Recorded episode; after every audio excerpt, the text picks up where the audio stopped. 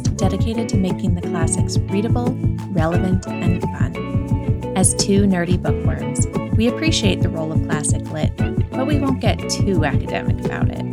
We'll talk about the books we love and the books we loathe, and help stock your TBR pile with old and new reads for every literary taste. Today, we're discussing Persuasion by Jane Austen. Hi, Chelsea. Hi, Sarah. Sarah, this is our 100th episode. Oh, I I forgot. It's in our outline. I mean, it's not in our outline, but our outline is titled 100 Persuasion. so I, I should have. Wow, I can't believe it. Isn't that wild? I it feels very fitting that we're talking about Austen for our 100th episode. That was absolutely intentional, mm-hmm. everyone. And yeah, that's just I think we're recording this obviously a couple weeks before the episode comes out and so I don't think it's going to sink in until the episode is actually out in the world and I get a little time to reflect on it, but I'm so glad that we've been able to record 100 episodes together, Sarah. Me too. Through huge changes, moves, babies, all of that, uh, COVID. Mhm. it feels really good to be on our 100th episode. And I just feel like the more we record, the more ideas we have. And I don't know, when we first started this, there was a little like thought in the back of my mind that's like, well, we're going to run out of classics that we want to talk about maybe quicker than we realize. And not only is that not true, we have so many classics I'm dying to talk about, but we filled in all kinds of different episodes and just gotten to try lots of new things. And yeah, here we are, 100 episodes in, and can't wait to keep going.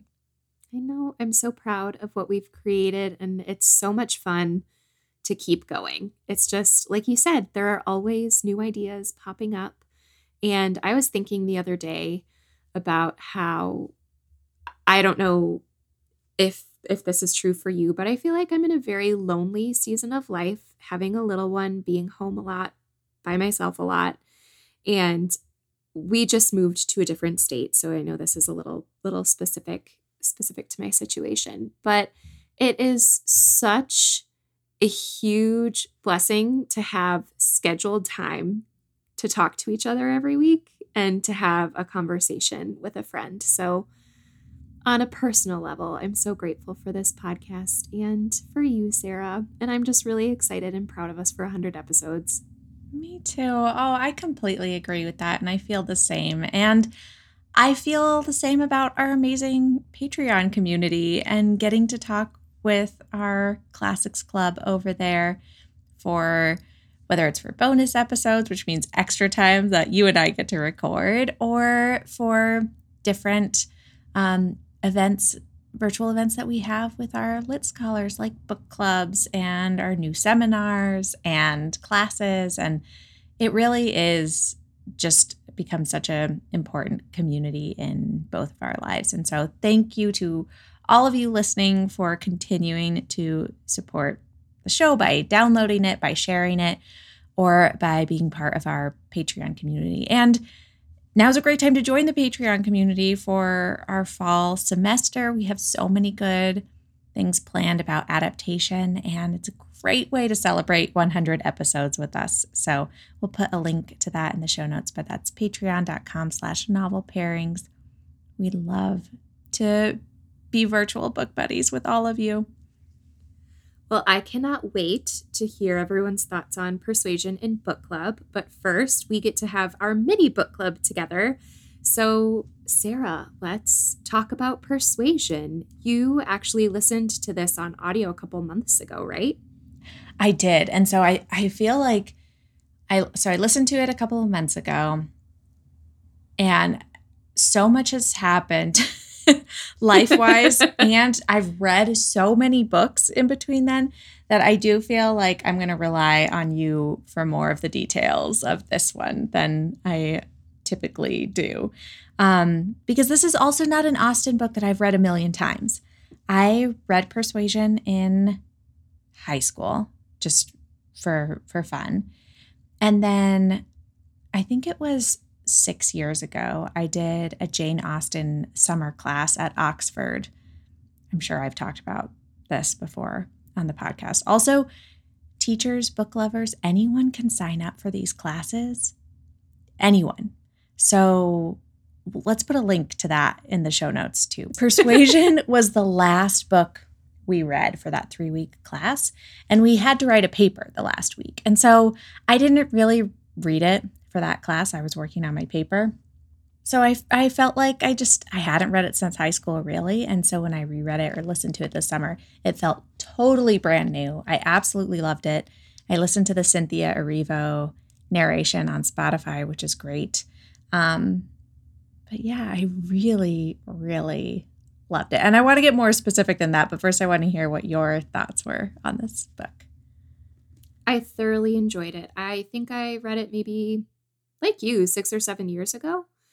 And so picking it up again, a little bit older, in a different, completely different life stage was remarkable. I feel like I saw so, so much uh, just different themes, different things jumped out at me. And because I loved the reading experience of Lonesome Dove so much, and I really took my time with that one, I took my time with Persuasion. I annotated and highlighted, which I haven't done in quite a while. And I understand why so many people describe this as Austen's autumnal novel. There are mm-hmm. some really lovely autumn passages in here, but also it's about a heroine who is a slightly older. It's about kind of coming of age later in life and it was just lovely. It's really lovely. It's very romantic.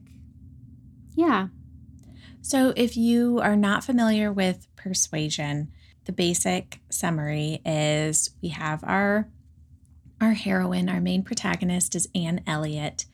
Like Chelsea said, she's an older Austen heroine. She's 27 or 28. Is that right? Yeah, I think she turns 28 over the course of the novel. Okay. It takes place kind of like in a calendar year. Yeah, yeah.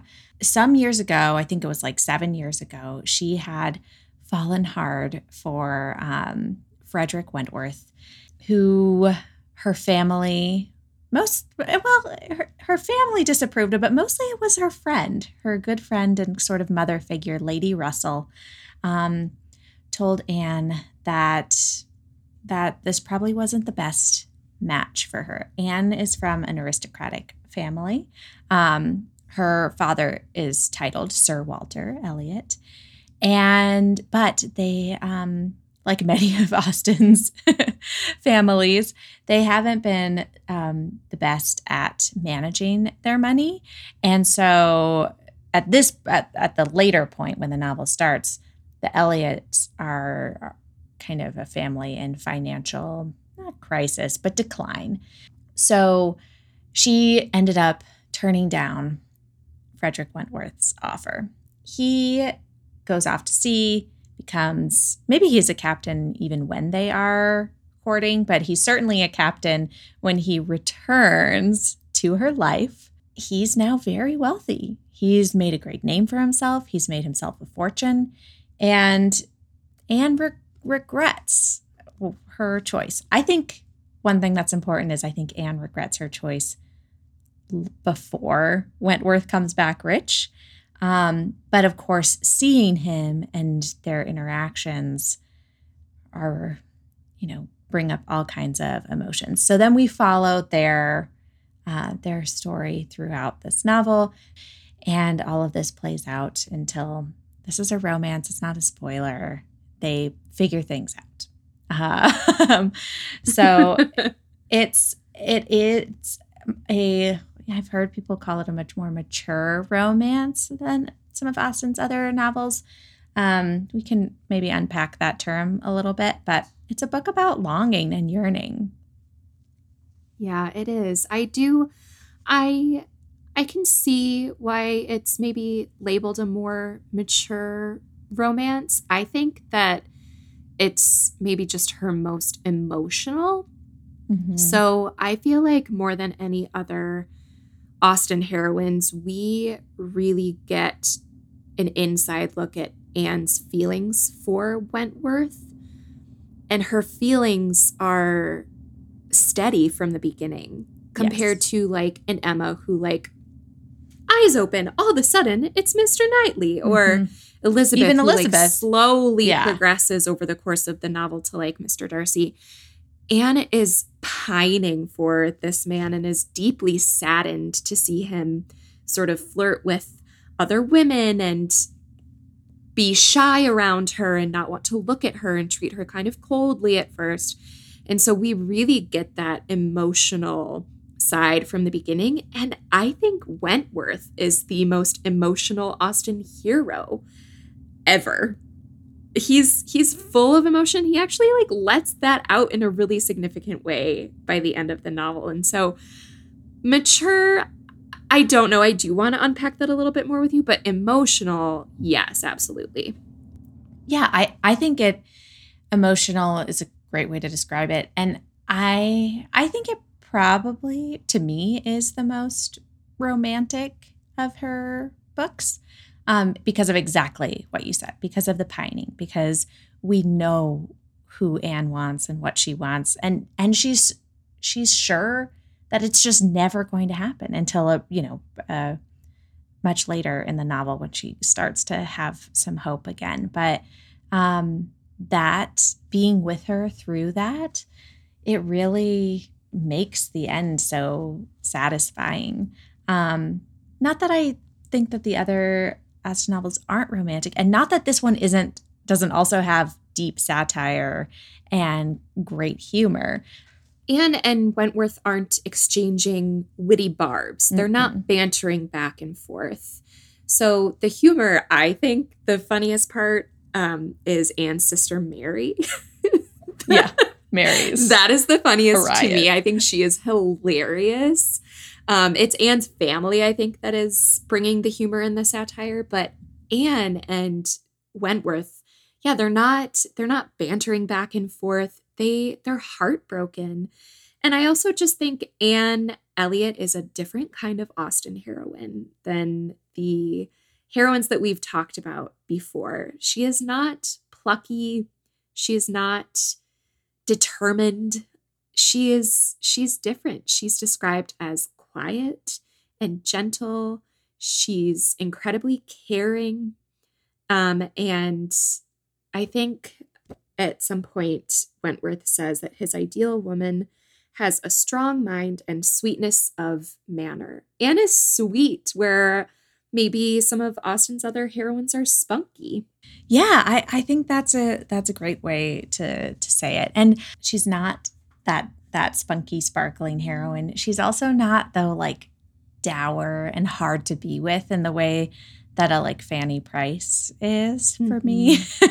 um, and she just fits in that that middle ground of someone, um, someone who is even if not reserved, who knows she has to hide her feelings and what Mm. that um, must do. And someone who's unappreciated, right? Her family just does not appreciate her level headedness, um, her her presence.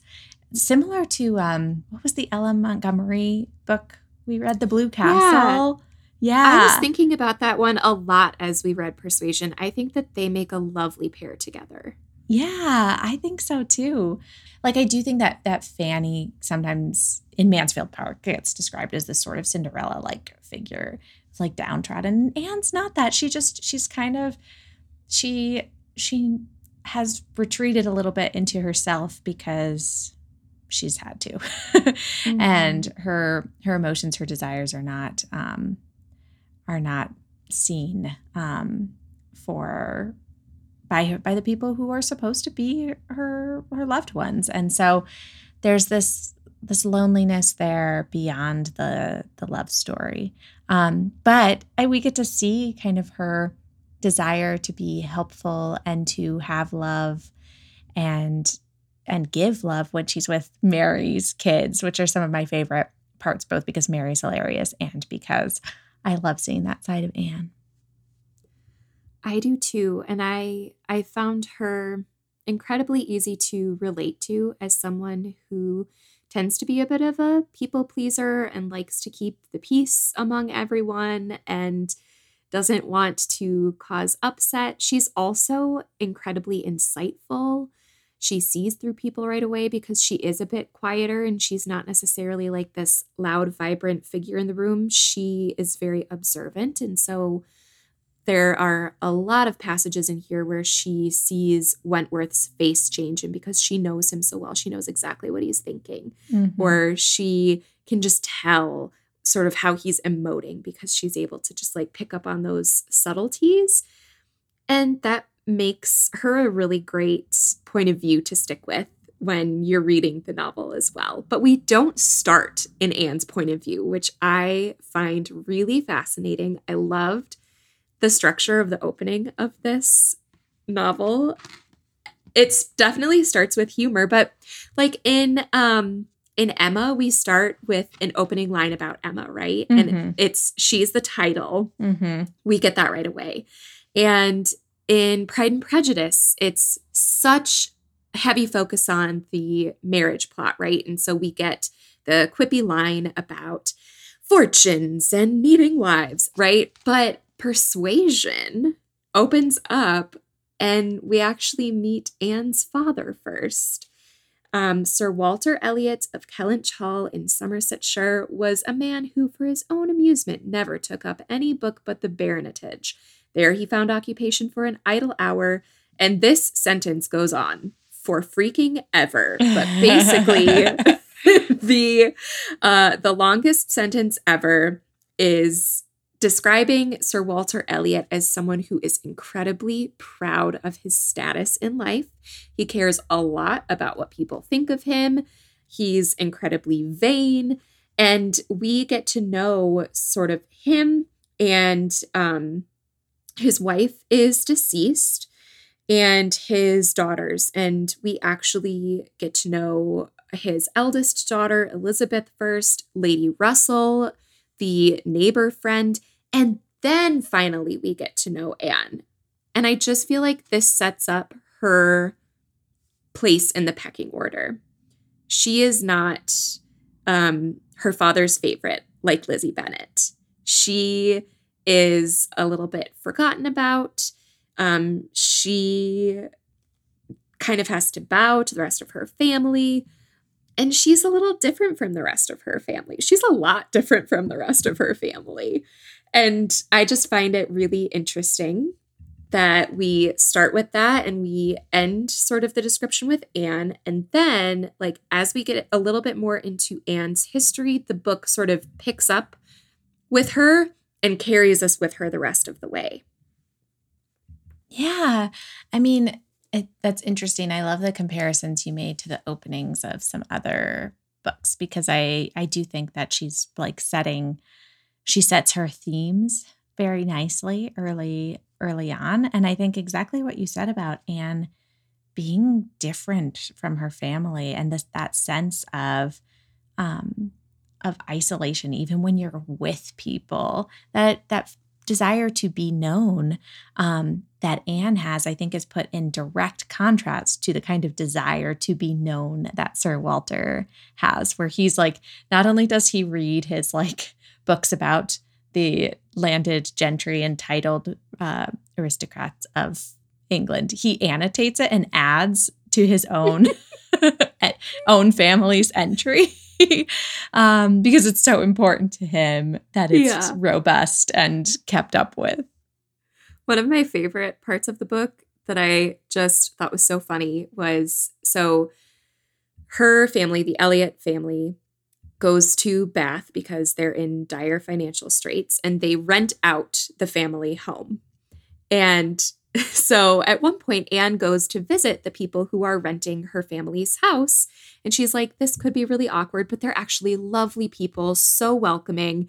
And it's, is it Admiral Croft who is there are so many names. There are so many names, and I'm going to be terrible with names this episode. I apologize.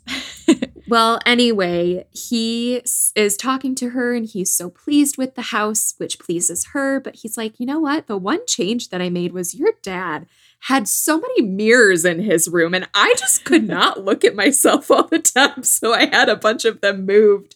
And I thought that was hilarious because it harkens back to that opening where we know Sir Walter Elliot is obsessed with himself and he's super vain. He actually he's obsessed with his own daughter's beauty and he's he has this whole rant about how men in the navy are really ugly because they're out in the sun all the time and they like live really rough.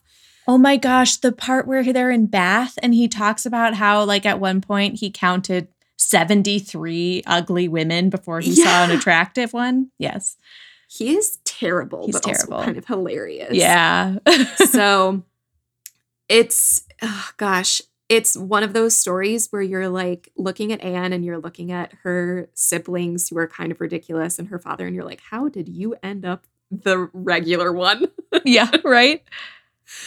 But I am so glad that she is removed from her family for the majority of the novel because that's the story like this is absolutely a romance it's absolutely a love story but i think at one point we'll have to link to it in show notes we did a tbr toppler about coming of age stories with older heroines like they mm-hmm. weren't teenagers but they yeah. had a coming of age arc that's anne this is yes. her coming of age this is her actually finding herself her own identity deciding her wants and needs without the influence of lady russell without the influence of her bananas family and it's really lovely to see her transformation.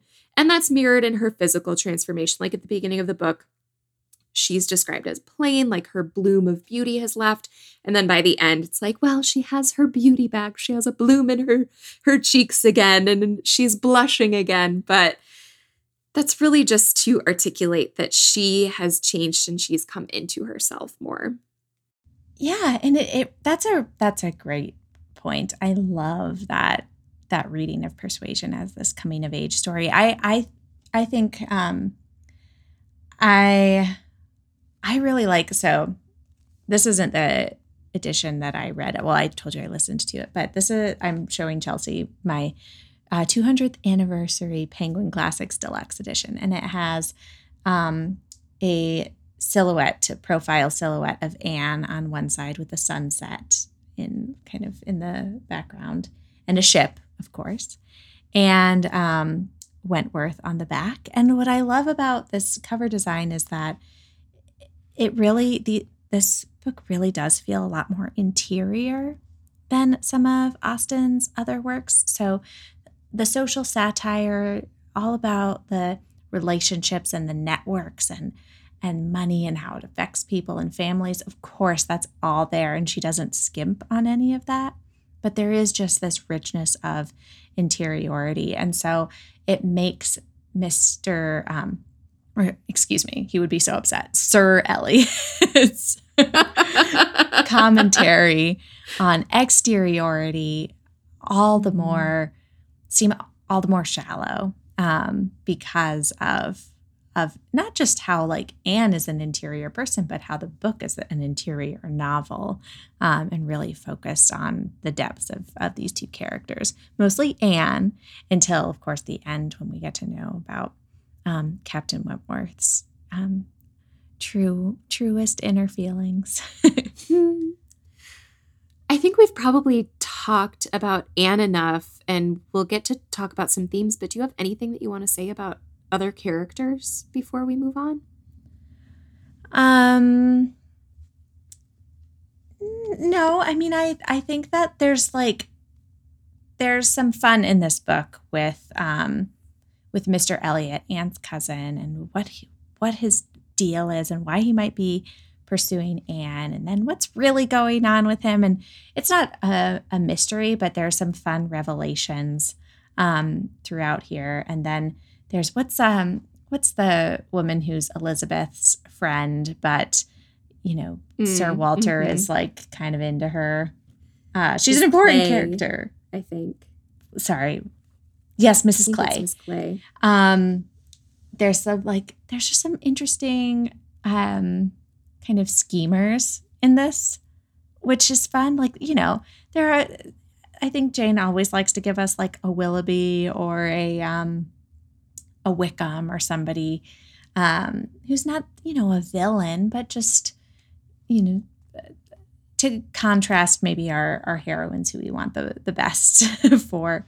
Hmm. Um, so I, I don't have anything specific to say, but just that there are some fun characters in here and just some really fun characterizations.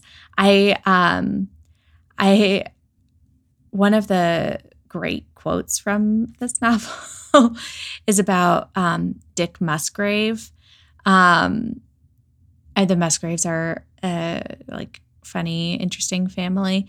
But she, Jane, our narr- or you know, our funny stand-in Jane Austen narrator says about Dick Musgrave, um, he had never done anything to h- entitle himself to more than the abbreviation of his name, which is hilarious. um, so, like, even though this book does feel like a little bit um, more subdued and autumnal and romantic, there are still some great barbs in here. Okay, I'll tell you my favorite funny moment before we, we okay, great. to themes. Mary, Anne's sister, who has husband and children. She's writing to Anne and she's talking about another woman and she's like, I don't know how she could leave her children for that long.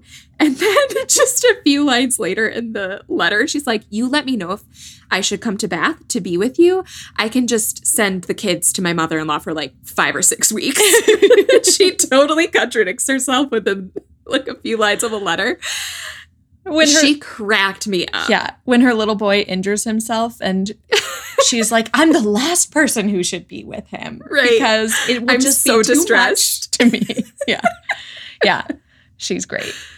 Uh, she's ridiculous. Like she is a delightful. If you enjoy Mrs. Bennet, I think Mary is the character that you'll want to pay attention to in Persuasion. Mm-hmm. But in talking about our themes, I thought a fun way to frame this, Sarah, would be to talk about the recent film adaptations, not in the not in the specific sense because we haven't watched it as of recording, but we have the Netflix version, and then there was also one that was supposed to star Sarah Snook that was canceled, which I'm still really upset I'm about. upset about that too.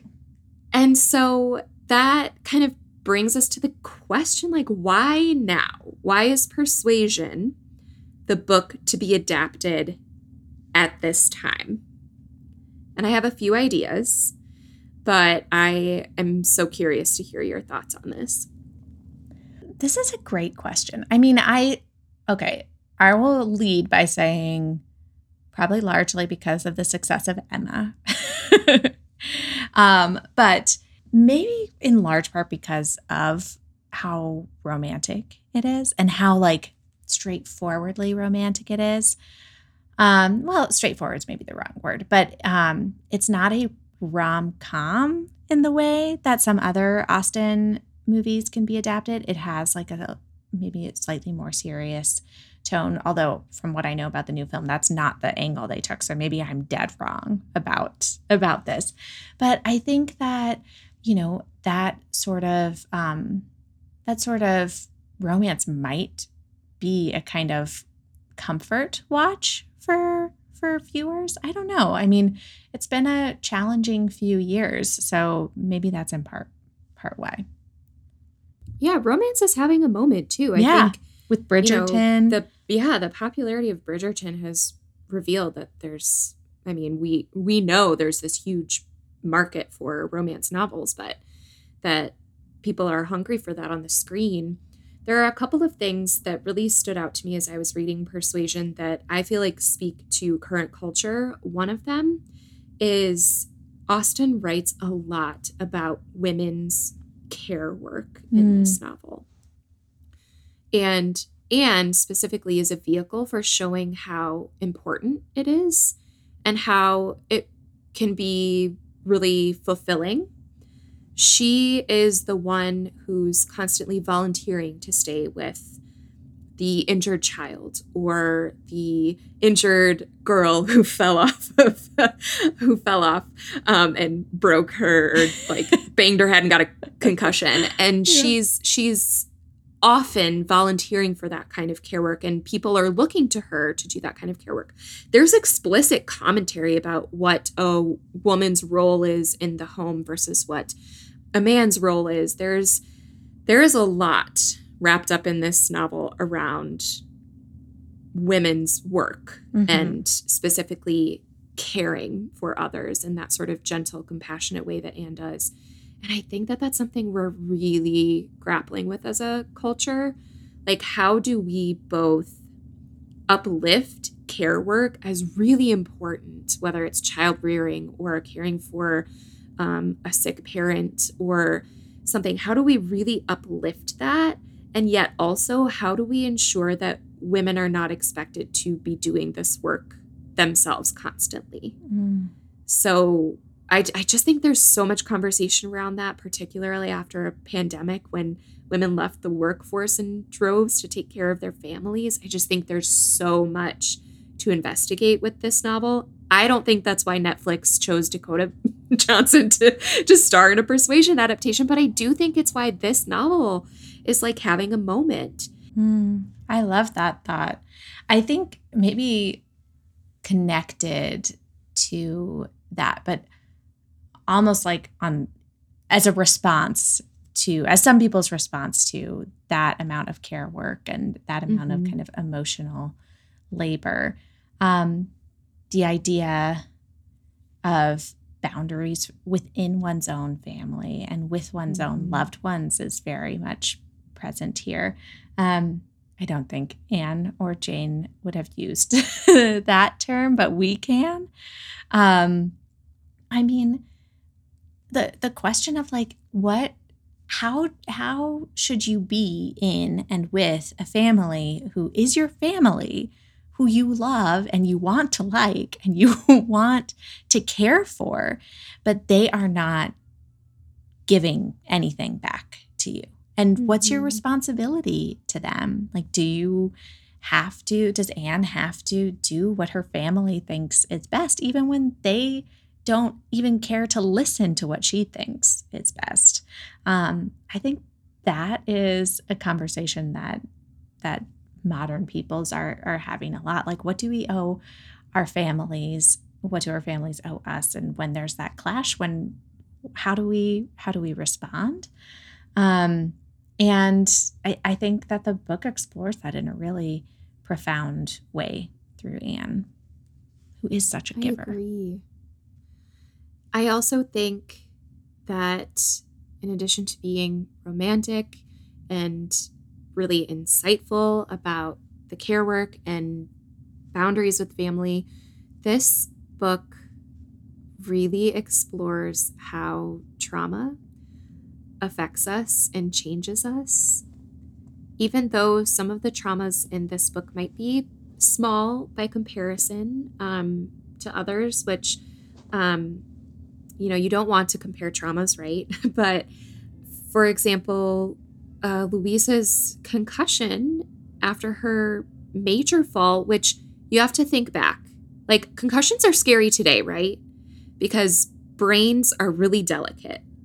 And you could have a traumatic brain injury today, and it's devastating. So, concussions are scary today. Imagine Jane Austen's time, Regency period concussions. You don't have brain scans, you don't have all of the neuroscientific research that we have today, she suffered something terrifying. And the book really articulates that she is a different person because of it. Mm-hmm. Anne and Wentworth are different people because of what they've experienced apart from each other and the heartbreak that they've experienced. Mm-hmm. And there's some really explicit lines in this book that talk about that, about how people change and how life changes people and i i just think like that's the moment that we're all in right mm-hmm. we are mm-hmm. not all the same people after living through a global pandemic still living through yes these times and so much other stress and this yeah this book really talks about that in in a significant way I think yeah, gentle way. Yeah, yeah, yeah. For sure. Um I think that's really insightful. I I would have liked to see okay, once again, we haven't seen this new persuasion movie. but I would have liked to see a persuasion adaptation that is bringing those themes more to light. And maybe this one will, just in a way that feels different to what I would have desired. But I mean, you know, we we are going to be talking more about adaptation theory and what makes a good adaptation on in our Patreon community throughout this semester. But I do think that for me, often great adaptations start by choosing thematic elements of a text that they want to highlight and deepen and emphasize rather than just, you know, looking at the the plot. Um, and so hearing you talk about some of these really important and very modern themes, um, yeah, makes me think that we maybe we need another, maybe we need another persuasion adaptation that's really highlighting those things. And it it also makes me wonder, you know, what of course what that would look like tonally and um, how it would be cast and and all of that. That's what we're we're looking to emphasize. So, um, or if it could be a modern retelling. Yeah, yeah. So okay, I we're definitely after we watch it, which okay, we will have by the time this episode actually comes out, mm-hmm. right? Yeah. this is the weird time warp of podcasting yes. that we're stuck in. But after we watch it, surely we're going to have to record an episode discussing the adaptation, yeah, the Netflix yeah. one. But just based on what I've heard in the trailer, a lot of the complaints that I've seen are about Anne being more plucky and spirited in the film adaptation than people experience her in the book. But I I don't think she's completely not like that. Like I think there's a reading that you can take that her family is just sort of oppressing that part of her. There's this lovely part of the book where oh, let me see if I marked the quote.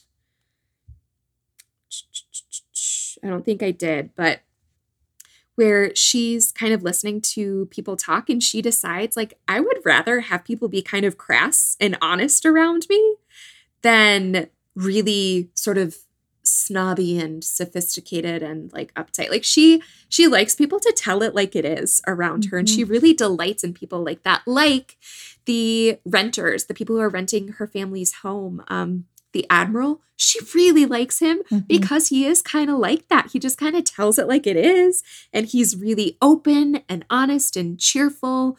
Um, and seeing that she wants to surround herself with those people, like I can see where a little, a slightly more jubilant adaptation would be reasonable. And also, like her family is ridiculous, so heightening their ridiculousness, I don't think is out of the question for this. I don't think it has to be solely like all of the pining and all of the like intense emotive romance. I think there's room for more than that, but anyway, that's the fun part of adaptation is there so many interpretations of a book and seeing what is plucked out is always fascinating. But I think after reading this again, I am a little bit I'm going to approach the movie more openly than I would have before, which I think I feel like it could have gone the other way. I could yes. have read this and been like, I loved this and it needs they need to get it right.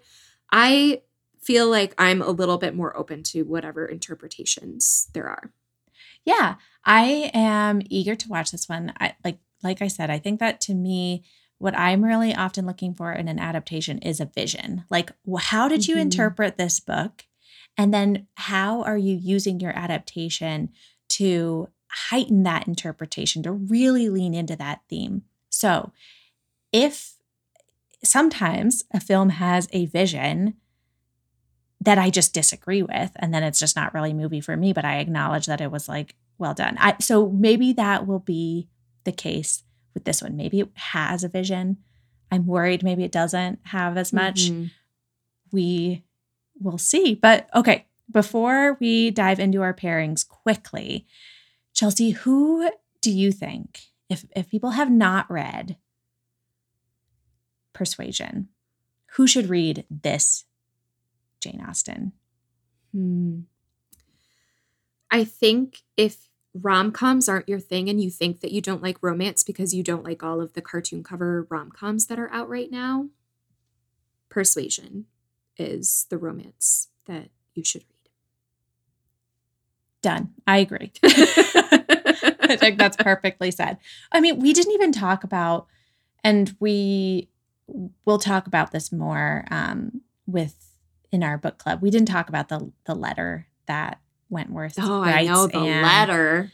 Oh, it's so beautiful. This book has one of just the most wonderful love letters in it. And it really is lovely to get to see. You alluded to this at the beginning the hero of an Austen novel really emote and declare his love um, for for the heroine in more than just often Jane will give us like a couple sentences of dialogue yeah. and then a paragraph where she's just like, you know, they professed everything to each other or everything became out in the open, mm-hmm. etc. Um, but she doesn't show us everything. And with this letter, she really shows us Wentworth's interiority and his love um, for Anne. And um, I think sometimes, speaking of adaptations, I think sometimes other Austen adaptations steal from this letter um, for mm. their own like love scenes, um, which makes total sense to me. it's, it's so good. It is truly beautiful. I love the letter. And then also, I found myself wishing. So after Anne reads the letter. She and Wentworth end up bumping into each other on the street again and they end up walking together. Mm-hmm. So romantic, lovely, but it's there isn't dialogue. The narrator is just kind of talking about what they talked about. And I found myself like thinking, oh, I really would have loved some dialogue here to be able to hear them sort of relate back and forth to one another and get that emotion. And I thought, that's what adaptations are for. Mm-hmm. Yep. That's what it's for. Okay, well, maybe that scene will be phenomenal in the new adaptation. We'll report back. But for now, let's get into some pairings. Um, I'm really excited to hear what you picked because you you know romance so well and I'm I'm eager to hear about some persuasion esque romances. Well, likewise, just looking at our little outline here, I'm super excited to hear you talk about these titles. But um, I can start. I do have some romance to share. These are romances that I have read like halfway through and I just haven't finished them yet. But that doesn't mean that they're not good. I haven't like given up on them because because they're not good. It's just life. But they are not rom-coms. They might have some humor or some lightness to them, but they are full of longing and pining and second chances. So the first one is Before I Let Go by Kennedy Ryan.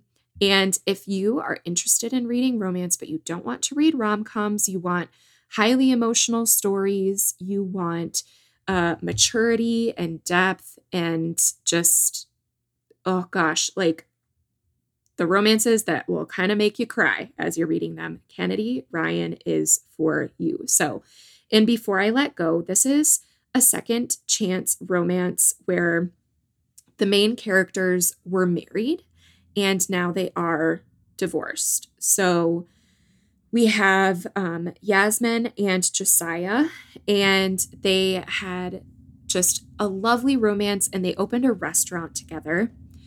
Uh, and then Yasmin suffered a miscarriage and it just absolutely devastated her and really affected their marriage. And it's not that that is the sole reason that they broke up, but that was sort of like the impetus for all of the sort of emotional walls put up between them.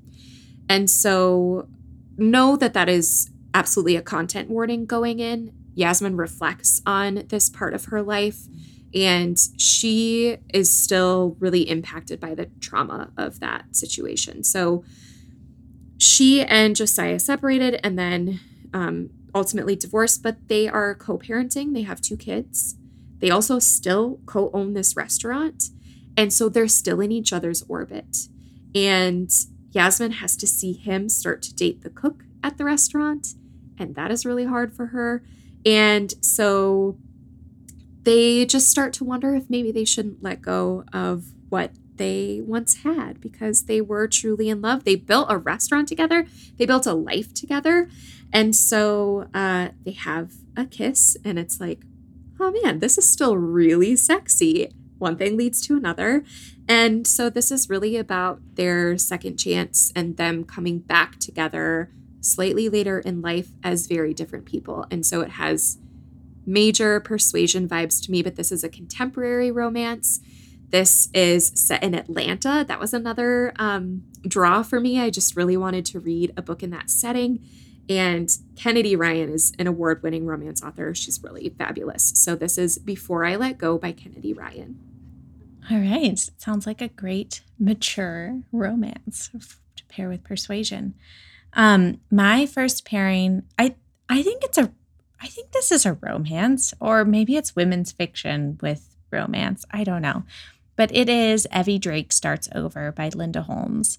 Um, okay, I have a question though. Is second chance romance just like you lost one person and then that person comes back into your life and you have a second chance with them? Mm-hmm. Or is it that you had one relationship and it like something happened and then you get a second chance at love.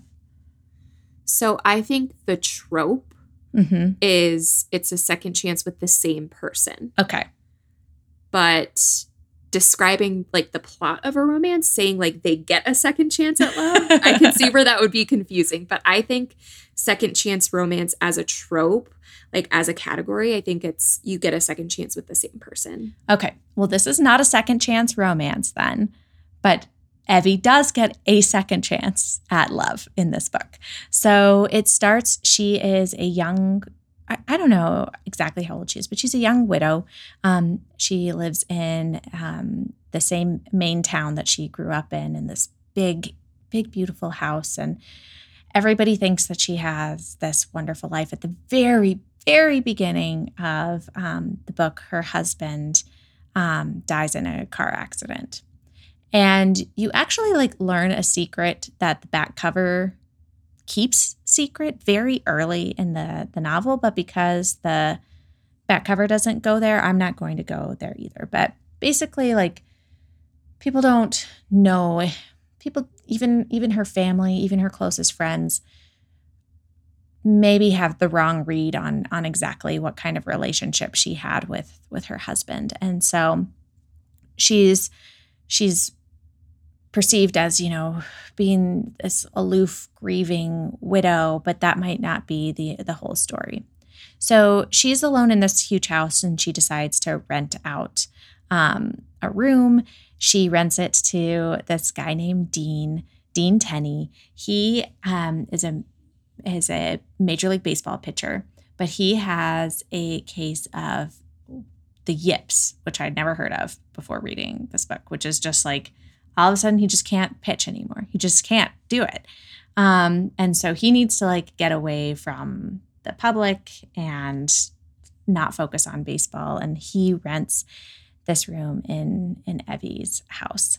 Um, and they form this really great friendship that that that where a lot is left unsaid. Evie won't talk to him about baseball. He won't talk, Dean won't talk to Evie about um, her husband, her late husband. They just kind of they they bond in other ways and leave those aspects aside.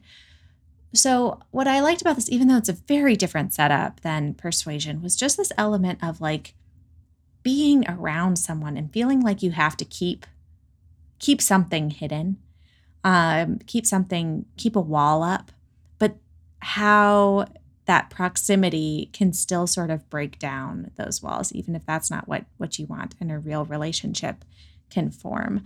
Um, I think like Anne, Evie feels the need to keep her emotions, to downplay her her emotions, um, positive and negative.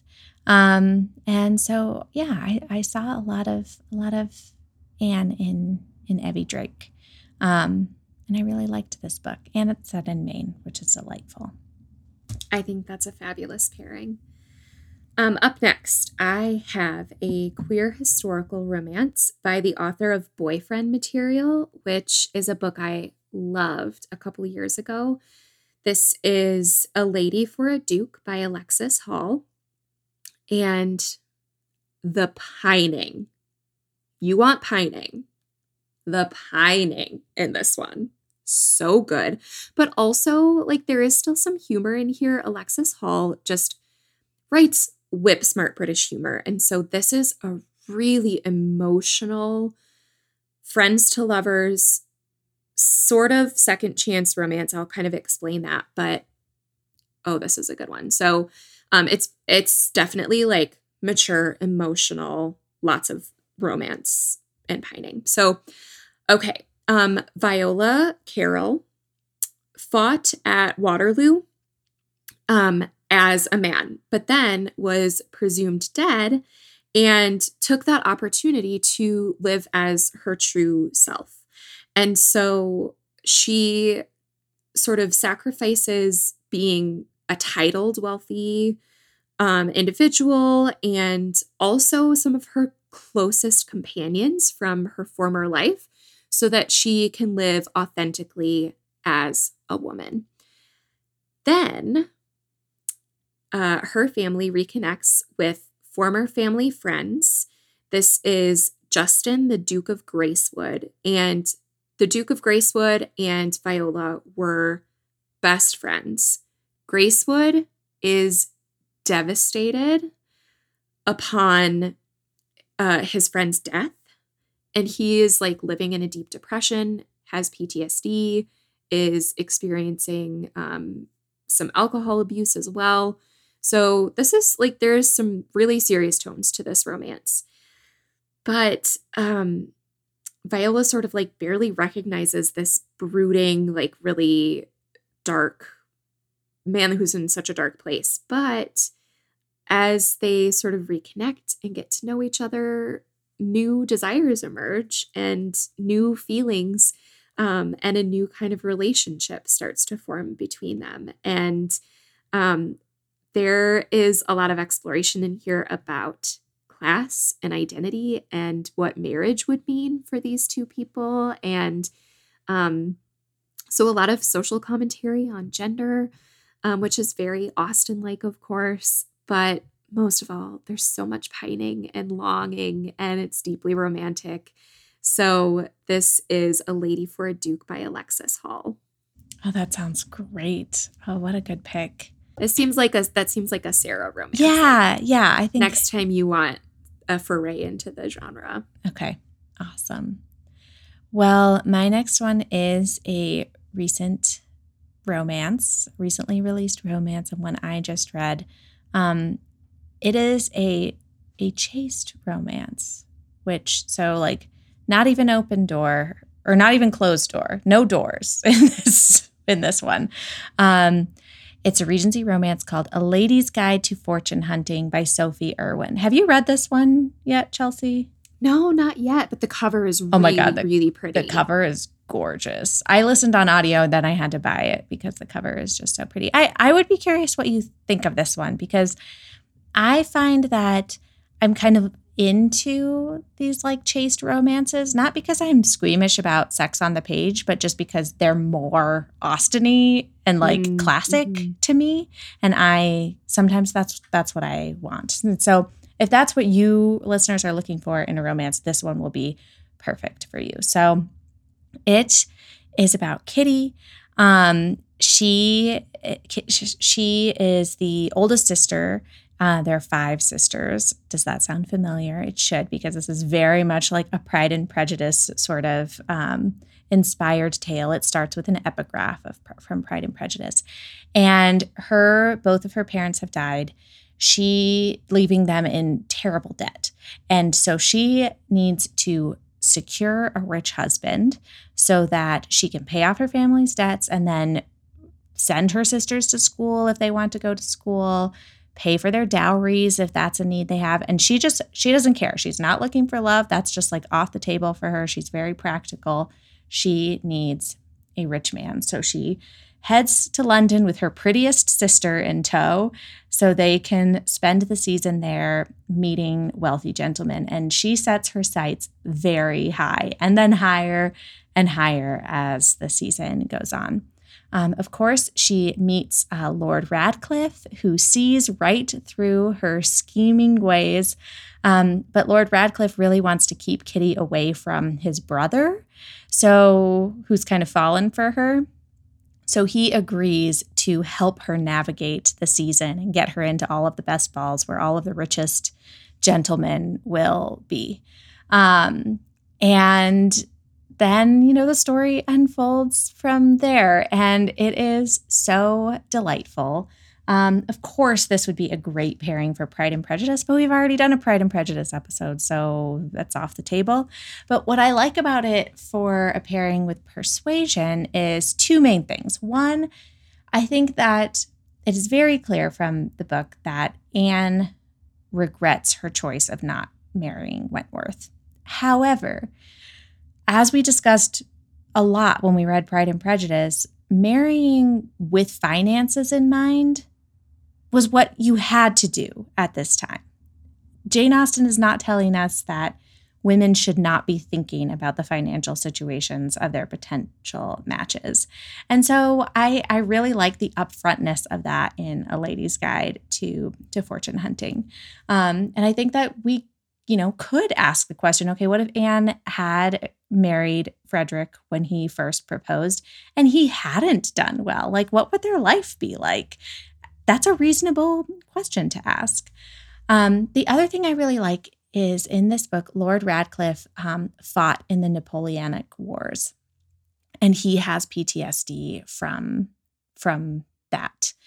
And we don't see that very visibly on the page with Wentworth and Persuasion, but I think sometimes we forget that, like, you know, the the militia, of course, like Napoleon never invaded, and so the militia never fought um, f- to defend these English towns as the British thought they might have to. But there were re- there was a real war waging during the setting of Austen's novels, and Wentworth was at war.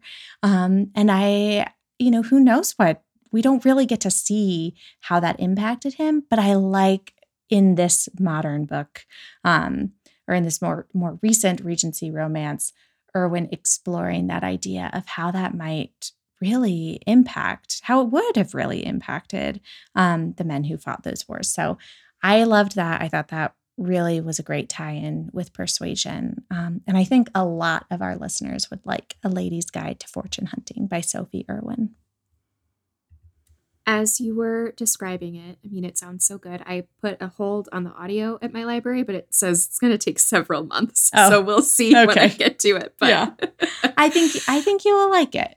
I think so too. Okay. Uh, finally, last of my pairings, Sarah, is a retelling. I had to. So this one is actually a YA retelling of Persuasion, which I had hesitations about because Persuasion, as you said, is described as Austen's most mature novel. And so I was like, is a YA retelling going to capture that emotional maturity? But it's a coming of age novel too. And so I actually think that it translates well for um, kind of setting it with younger characters. So this one, uh, Where the Rhythm Takes You by Sarah Dass, is set in Tobago. And it's just the most stunning setting. The author does such a great job with descriptions and really grounding that sense of place. And the main character is 17 year old Raina, and her family runs a gorgeous seaside resort. Her mother has passed away, and this, what I like about this retelling is, like you said, you like when a book takes an angle from the original text this one is really allowing the main character to explore her grief over the loss of her mother in a way that I feel like is kind of brushed by in Persuasion, but hinted at. There are some hints in Persuasion about how deeply affected Anne is by the loss of her mother. Talks about how sad she was when she went off to boarding school after her mother died, how she was really low and how it really how it affected her. And so I like that this YA retelling dives into that a little bit more and explains explains the effect on all of the characters. Raina's father is not like Sir Walter Elliot. I think it would be really hard to read a, YA adaptation where the dad was like that. Um I just yeah, that I that's not what I want to read. So keep that in mind as well. But her childhood best friend, her first kiss, her first major crush and first love is Aiden. And he left Tobago. He left the island to pursue his music career and is wildly successful. So he comes back. He's part of a music group called DJ Bacchanal. And he comes back with his music group and sort of like his groupies, like these really popular Instagram influencers. And they're staying at the seaside resort where Raina works. There is class difference that's explored in this novel. There is that sort of longing and oh my gosh, I finally saw him again and this is really awkward. There are um, the side characters who play a significant role, just like they do in Persuasion, sort of like the will they, won't they romance, um, the pining.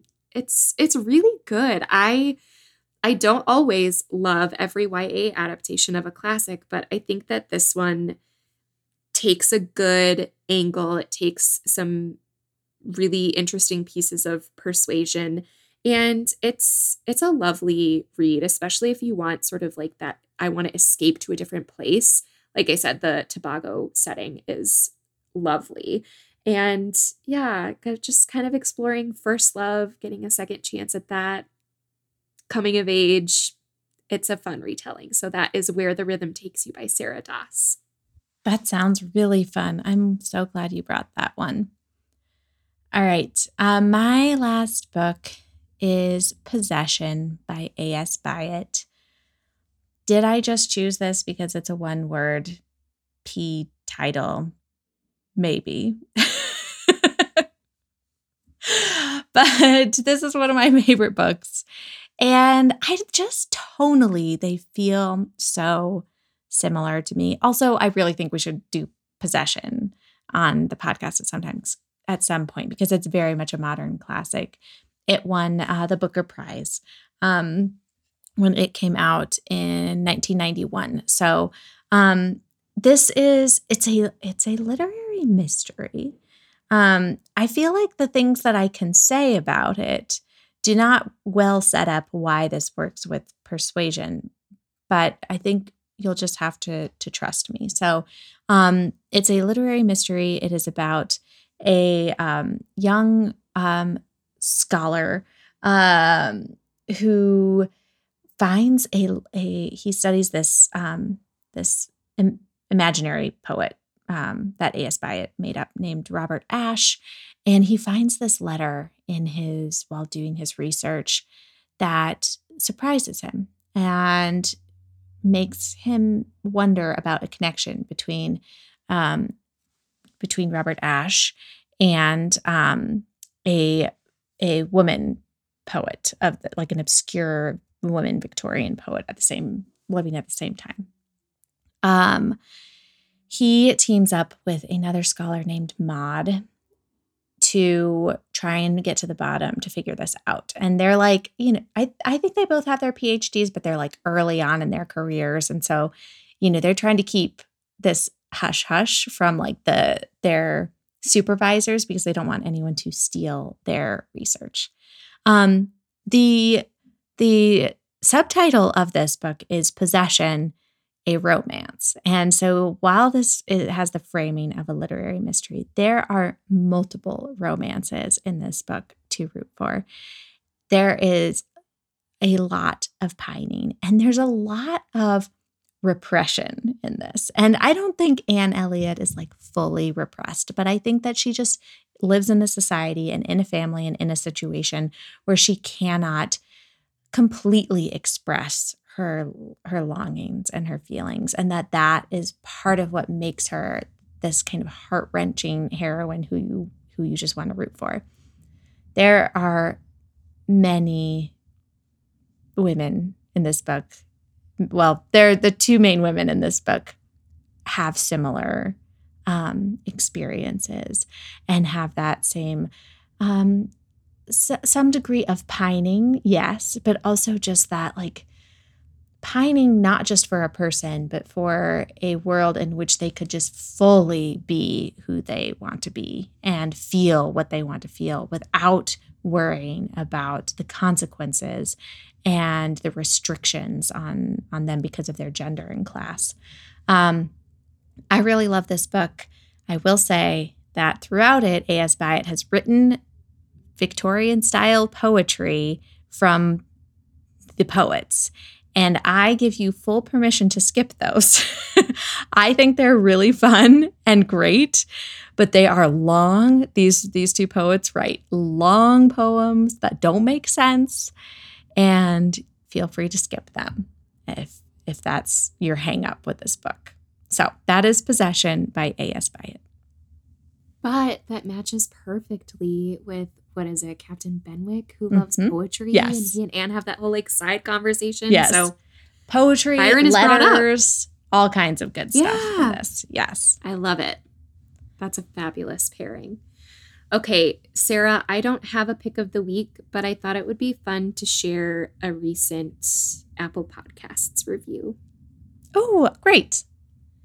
So this one is from, I'm not even going to attempt the like various letters. There's like, well, yeah. Um, thank you to this to this person who posted obsessed exclamation mark loving this podcast this summer sarah and chelsea strike the perfect balance of being academic and casual when discussing the books some classics can be daunting but when paired in this fun contemporary read environment it certainly makes them feel more accessible thank you chelsea and sarah for your work and thank you listener for leaving a review for us for our 100th episode celebration. We didn't plan anything formal. We just haven't had the space for that. But if you could go and leave a review on Apple Podcasts, that would be the best thing ever. That would be such a celebratory moment for us to see more of those reviews in Apple Podcasts. So we'll include a link to help you find that and go leave a review. Yes. Oh, I love that. Well, we are so glad to be back in your podcast app, and we cannot thank you enough for listening and reading along with us. We hope you enjoyed our discussion of persuasion today. And if you want to read along with us for the rest of the season, we'll be reading Shakespeare's Macbeth in October, and then the Great Gatsby retelling The Chosen and the Beautiful by Nghi Vo in November. The theme of our season is adaptation. Our classes over on Patreon are nerdy, and our community is ready for more readers to join the fun. So, if you want bonus episodes, a community to discuss classics with, seminars, classes from Chelsea and I, go to patreon.com slash novel pairings and become either a literature lover for $5 a month or a literature scholar for $8 a month. And a great way to keep up with us is, of course, our community on Patreon, but also our newsletter. We have a newsletter that goes out on Tuesdays along with our episodes at novelpairings.substack.com. We share a little bit about the episode. We share some special links to extra resources about the episode. Sometimes we share what we're reading. We always share announcements and important things that are coming up in the week or month ahead. So make sure that you are signed up for our newsletter at novelpairings.substack.com. And of course, we love to interact with you on Instagram. We're at Novel Pairings Pod, and we would love for you to follow us there for you know, our posts, our reels, our announcements, our DMs are open over there. We also love when you share which episode you're listening to. That's a great way to share the podcast with your friends. So make sure you tag us when you share about listening to novel pairings. And last but not least, thank you so much to Miles Eichner and Mark Anderson for our theme music. Next episode, we're going to be back with a special guest to answer all of your Shakespeare questions. Until then, we declare after all, there is no enjoyment like reading. How much sooner one tires of anything